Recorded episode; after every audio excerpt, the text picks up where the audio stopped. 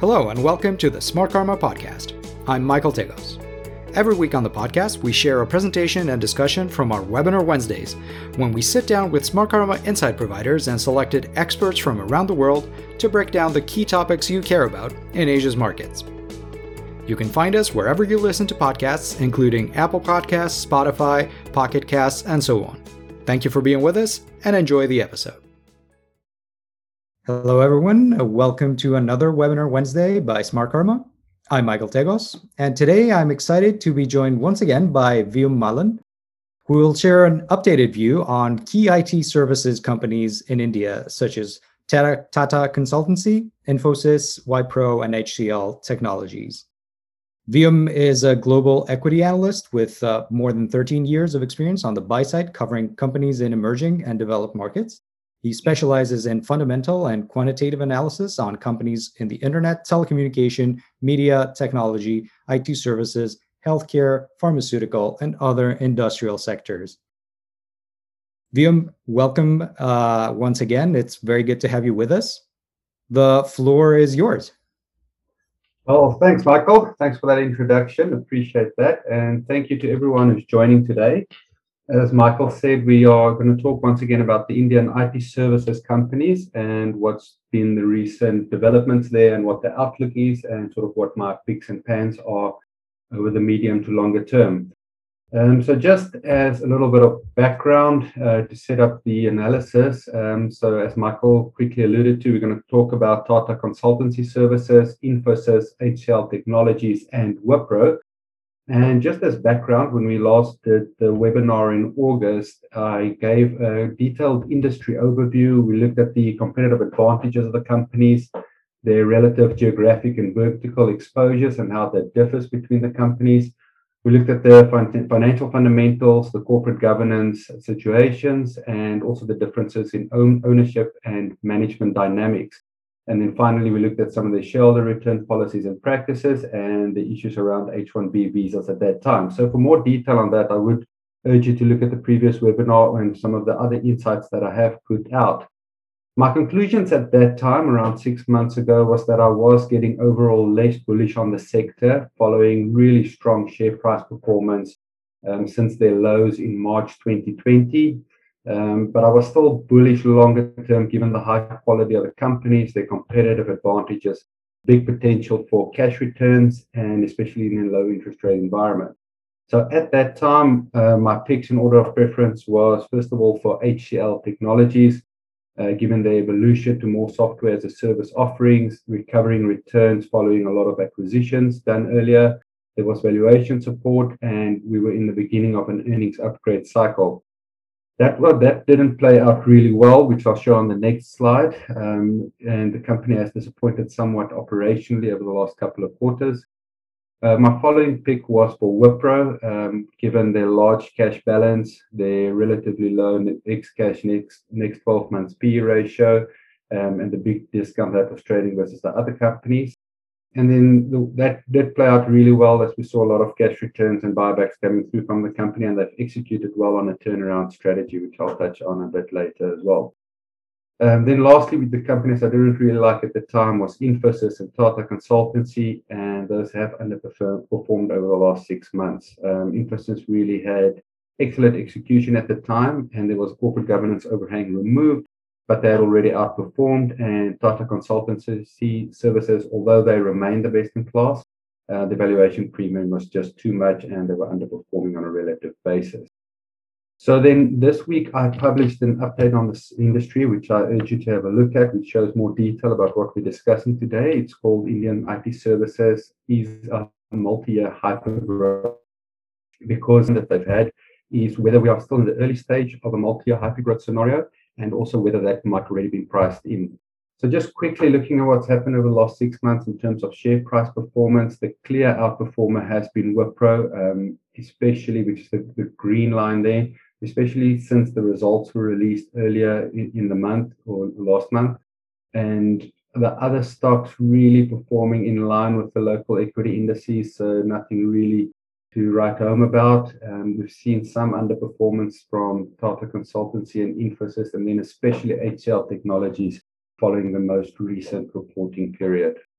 which brings us to where the valuations are today. So if you look at next 12 month PE ratios, it's still Tata Consultancy Services, the best in class company commanding the highest PE ratio. Um, but the real standout here is Wipro that's re rated significantly this year and is now trading at the premium to even the likes of Infosys whilst HCL Technology, especially with the recent sell-off and earnings downgrades that's come through, has derated and is now trading at sort of an all-time big uh, discount to the likes of Wipro, which is it which it is often compared against. So what happened in the results? So just looking at the last sort of year, and these are the group constant currency revenue growth numbers. So that's top line and constant currency. First of all, we can see that there's been a meaningful growth acceleration over the last couple of quarters from all these companies as they've come out of the COVID-19 uh, pandemic hit first part of last year. Um, so on relatively easy comps, the companies have accelerated growth. So if we remember, COVID-19 hit sort of in January last year, um, with the first quarter affected somewhat. I do expect really strong growth numbers for the coming quarter to end of June, given that the trough impact was really around June 2020 um, for these companies last year. Looking at the relative performance of the companies, it was again Infosys who delivered the best performance. They've got a really strong performance and a turnaround performance in especially their financial services businesses based in the North American region. Tata Consultancy Services continue to accelerate their growth HCL Technologies disappointed, um, especially um, in Europe, given a relatively higher base that they have um, due to acquisitions that were fully sort of worked in a year ago. And then Wipro, although the number is the lowest of the ones here, that was really a standout performance versus market expectations, especially because they managed to add a lot of large new signings and with the change in CEO about a year ago, there's been restructuring on the management team side, and it seems like they've done that really well. Uh, and, and their outlook for growth is definitely improving. So there's a nice turnaround story, which has been reflected in the share price movements of late. Looking at the operating margins, we can see that towards the end of the previous financial year, there was big margin accretion for all these companies. Now, a lot of that was due to cost deferrals during the pandemic uh, hit last year. Um, so a lot of the discretionary costs like travel and visa expenses, and especially wage hikes were deferred to later periods. And in the most recent quarter, we saw the early signs of cost returning to some form of normalcy. So for all the companies apart from Tata Consultancy Services, we did see some margin pressure. A lot of them instituted wage hikes towards the end of the last financial year. Um, and I think they all will see further margin pressure going forward. And the management teams have alluded to this, given that they're returning to normal wage hikes somewhere between April and July this year. It's also worthwhile noting that these companies have been operating at really high utilization levels um, due to low hiring activity last year. Now, hiring activity has picked up, um, the attrition levels are still relatively low for most of them, but I do think we'll see an impact to margins from that normalizing going into the next couple of quarters. So we should see really strong numbers in revenue growth next quarter. I do expect some margin pressure, which could be a headwind um, if you're not anticipated by the market. Which leads me to where sell side expectations currently are. So you can see over the last six months, the earnings upgrade cycle has continued for all the companies, and it's only really HCL Technologies which disappointed in the last reporting period, especially given a rather muted outlook for growth. And we've seen earnings downgrades coming through there. But for all the other companies, the earnings upgrades have continued. Which brings me to sort of the analysis of what I think the key controversy is currently. So, all the management teams alluded to double digit revenue growth for the coming year. Now, that is a very big acceleration from what they've done over the last sort of five plus years, but it is very achievable off the relatively low base set last year. So, what I've tried to do is gauge where market expectations are before we look at sort of what valuations mean. So, on this chart, I've looked first of all on the blue chart what the past three years compound annual growth in revenue and constant currency has been. And we can see the acceleration that's happened now looking at sell side expectations for the next financial year, which are the red bars there. Just one caveat there, if you look at HCL Technologies, uh, past three years compound annual growth, that is distorted by acquisitions. I estimate that organic growth will probably be around 6% less than the number shown there. So still very nice acceleration. Also, then comparing where the sell side are versus recent management guidance, you can see that the sell side is already well ahead of that. Um, just also another caveat on the guidance numbers. If you look at TCS and HLT, the green bars they show 10%. That's just to show that they said double-digit revenue growth.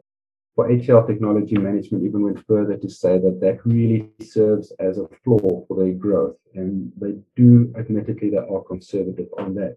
But again, the message is that the sell side expectations are ahead of where management is guiding. But I think then what's more interesting is if you look three years out from now and look at longer term compound annual growth expectations, they're all well above the double digit level. So just to frame this in context, the industry over the last five plus years has been growing globally sort of low single digit levels, where these guys have been growing high single digit levels, taking market share given their competitive advantages.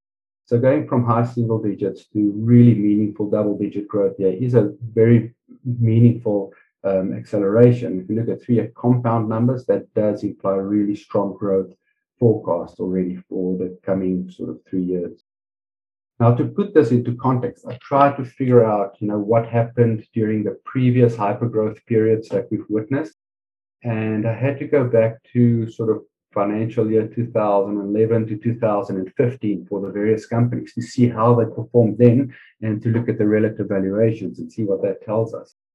So what's interesting here is you can see during that previous hyper growth period, TCS and Infosys delivered well above 20% compound annual growth, really outperforming the rest of their peers and really gaining a lot of market share.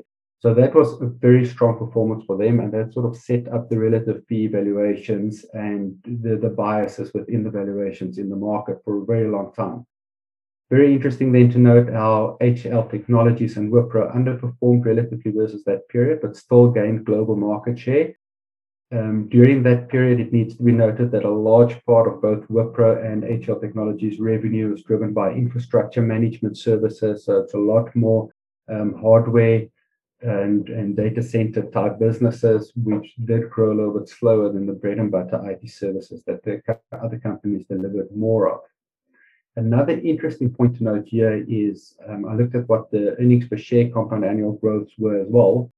And apart from HCL technology, there wasn't a lot of leverage in these companies. Now, granted, there are some FX moves in here, but if you look at the operating margins uh, during that period as well, um, there wasn't a lot of operating leverage achieved by the companies, which is kind of counterintuitive because you'd think with companies like these and the th- hundreds of thousands of employees that they have, uh, which are sort of semi fixed costs, um, it shows that they've been really good at managing those utilize, utilization levels and turning on and off the taps when it comes to hiring um, and managing attrition levels. Also, these companies built up a lot of cash balances during the period, which sort of negated any possibility for financial leverage. And you know, HCL Technologies, we did see operating leverage, and again, that was because they did a lot more sort of hardware type services or infrastructure management services where they benefited. I think the takeaway of this, comparing it to the current period that we're in, is that uh, it, it, really helps by just looking at the revenue um, growth rate expectations going forward and not to expect a lot of operating um, leverage because apart from maybe currency moves or anything strange that happens structurally with the business mix, there is not massive room for operating leverage usually. And with the high cash balances that the companies already have, there isn't a lot of room for financial leverage. So then looking at what the P ratios are compared to those growth rates. So first of all, on the left-hand side, you can see the current PE ratios, which are definitely significantly higher to what the long-term historical average PE ratios for the companies has been, um, which we already know, which indicates that the buy buy side expectations probably significantly higher than the sell side expectations. And it's also interesting just to look at that versus the previous hypergrowth period. And the current valuations are not only higher than the average valuations during that period, they're also higher than what the peak valuations were during that period for all the companies apart from HCL Technologies. And HCL Technologies really is just because of the derating we've seen over the last couple of weeks to a month.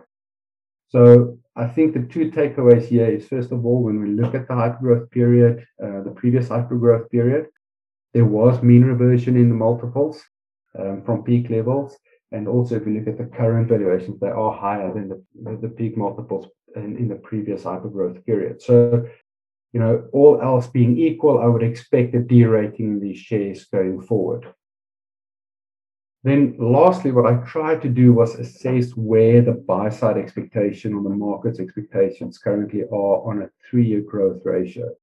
And to do this, I assume that we get a PE ratio, mean reversion back to historical average levels over the next three years and see what the implied EPS growth is.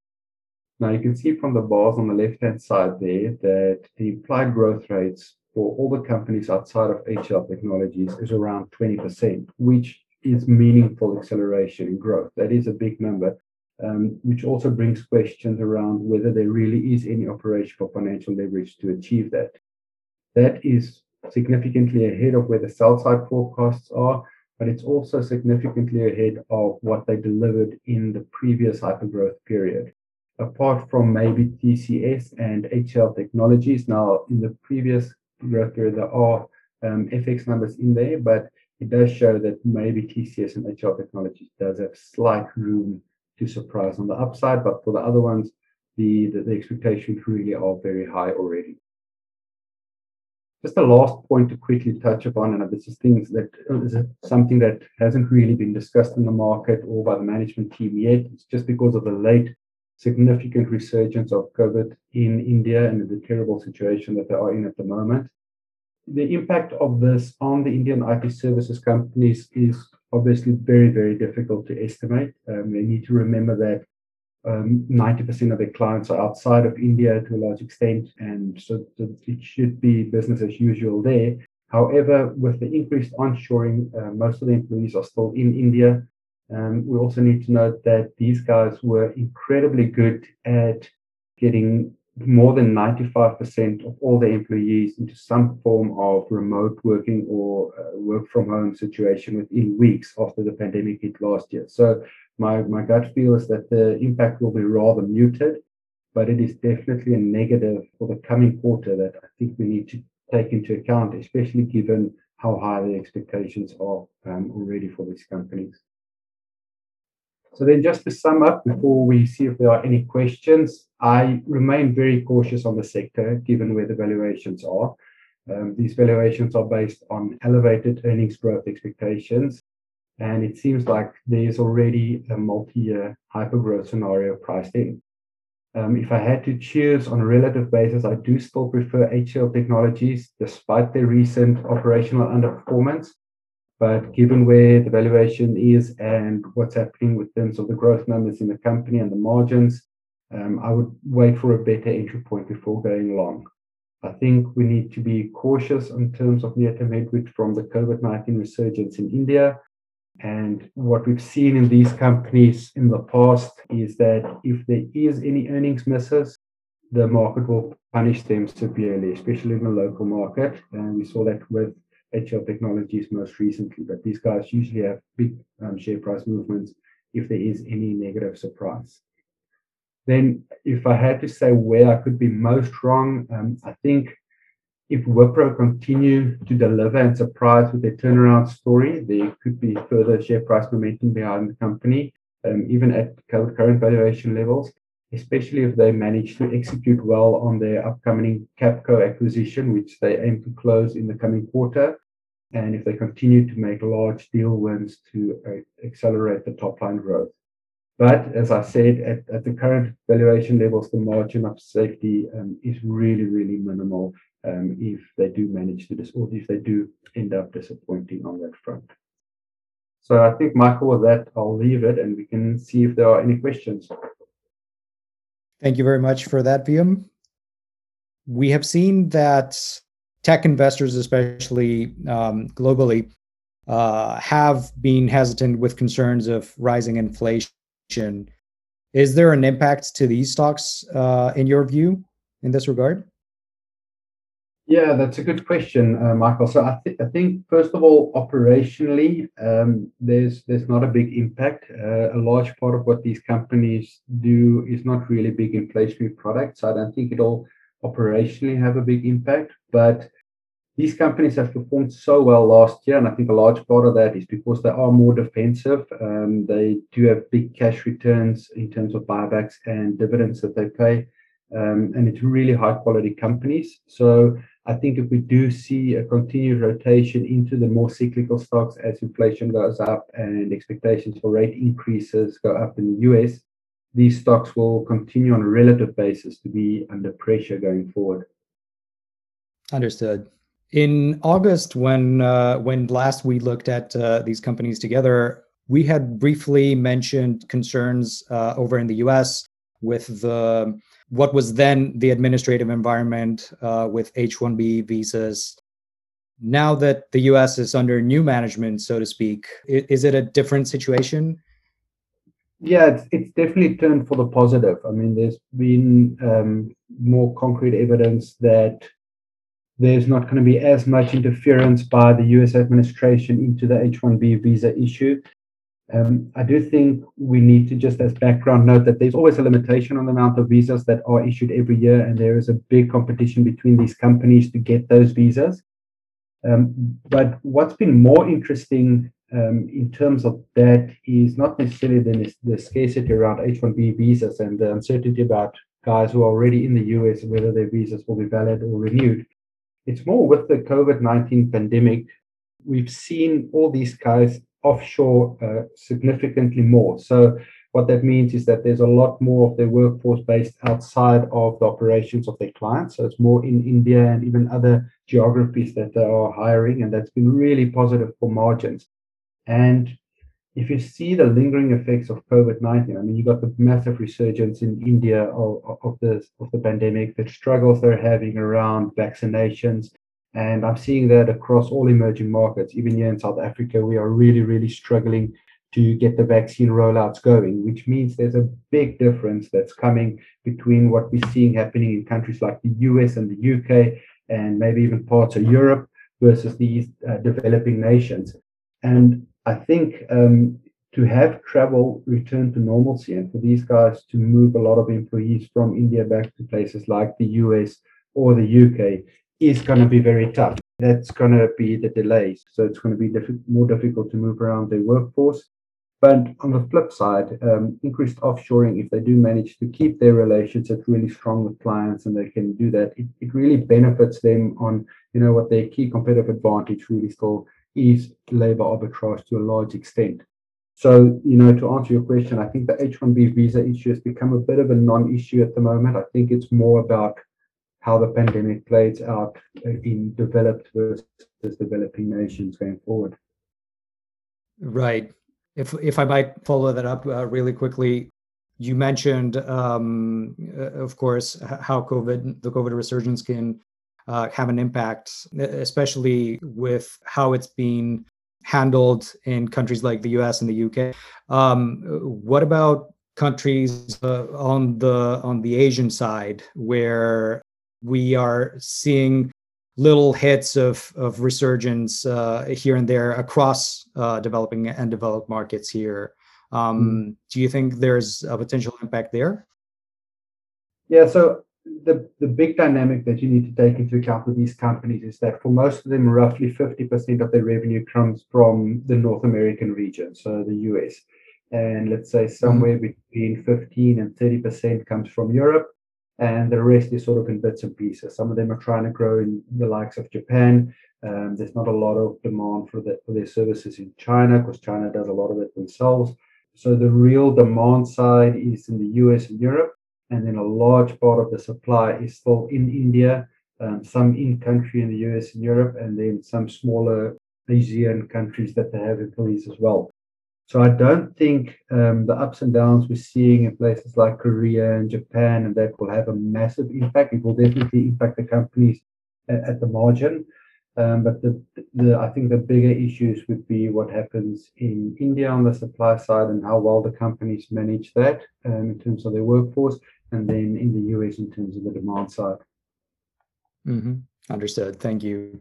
Uh, an attendee asks Do you have any view on Cognizant Technologies, which is a fairly large player in the Indian IT services space, although it's listed in the US?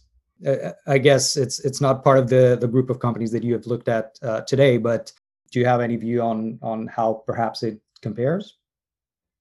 Yeah, so I mean, I d- I don't have a concrete view. Um, if we take it online, I can I can talk a little bit about that. I haven't done a detailed analysis of them. I've really focused on the emerging market names, um, but I know it is a in terms of valuation levels, a lot of the same dynamics kind of apply to to them as well.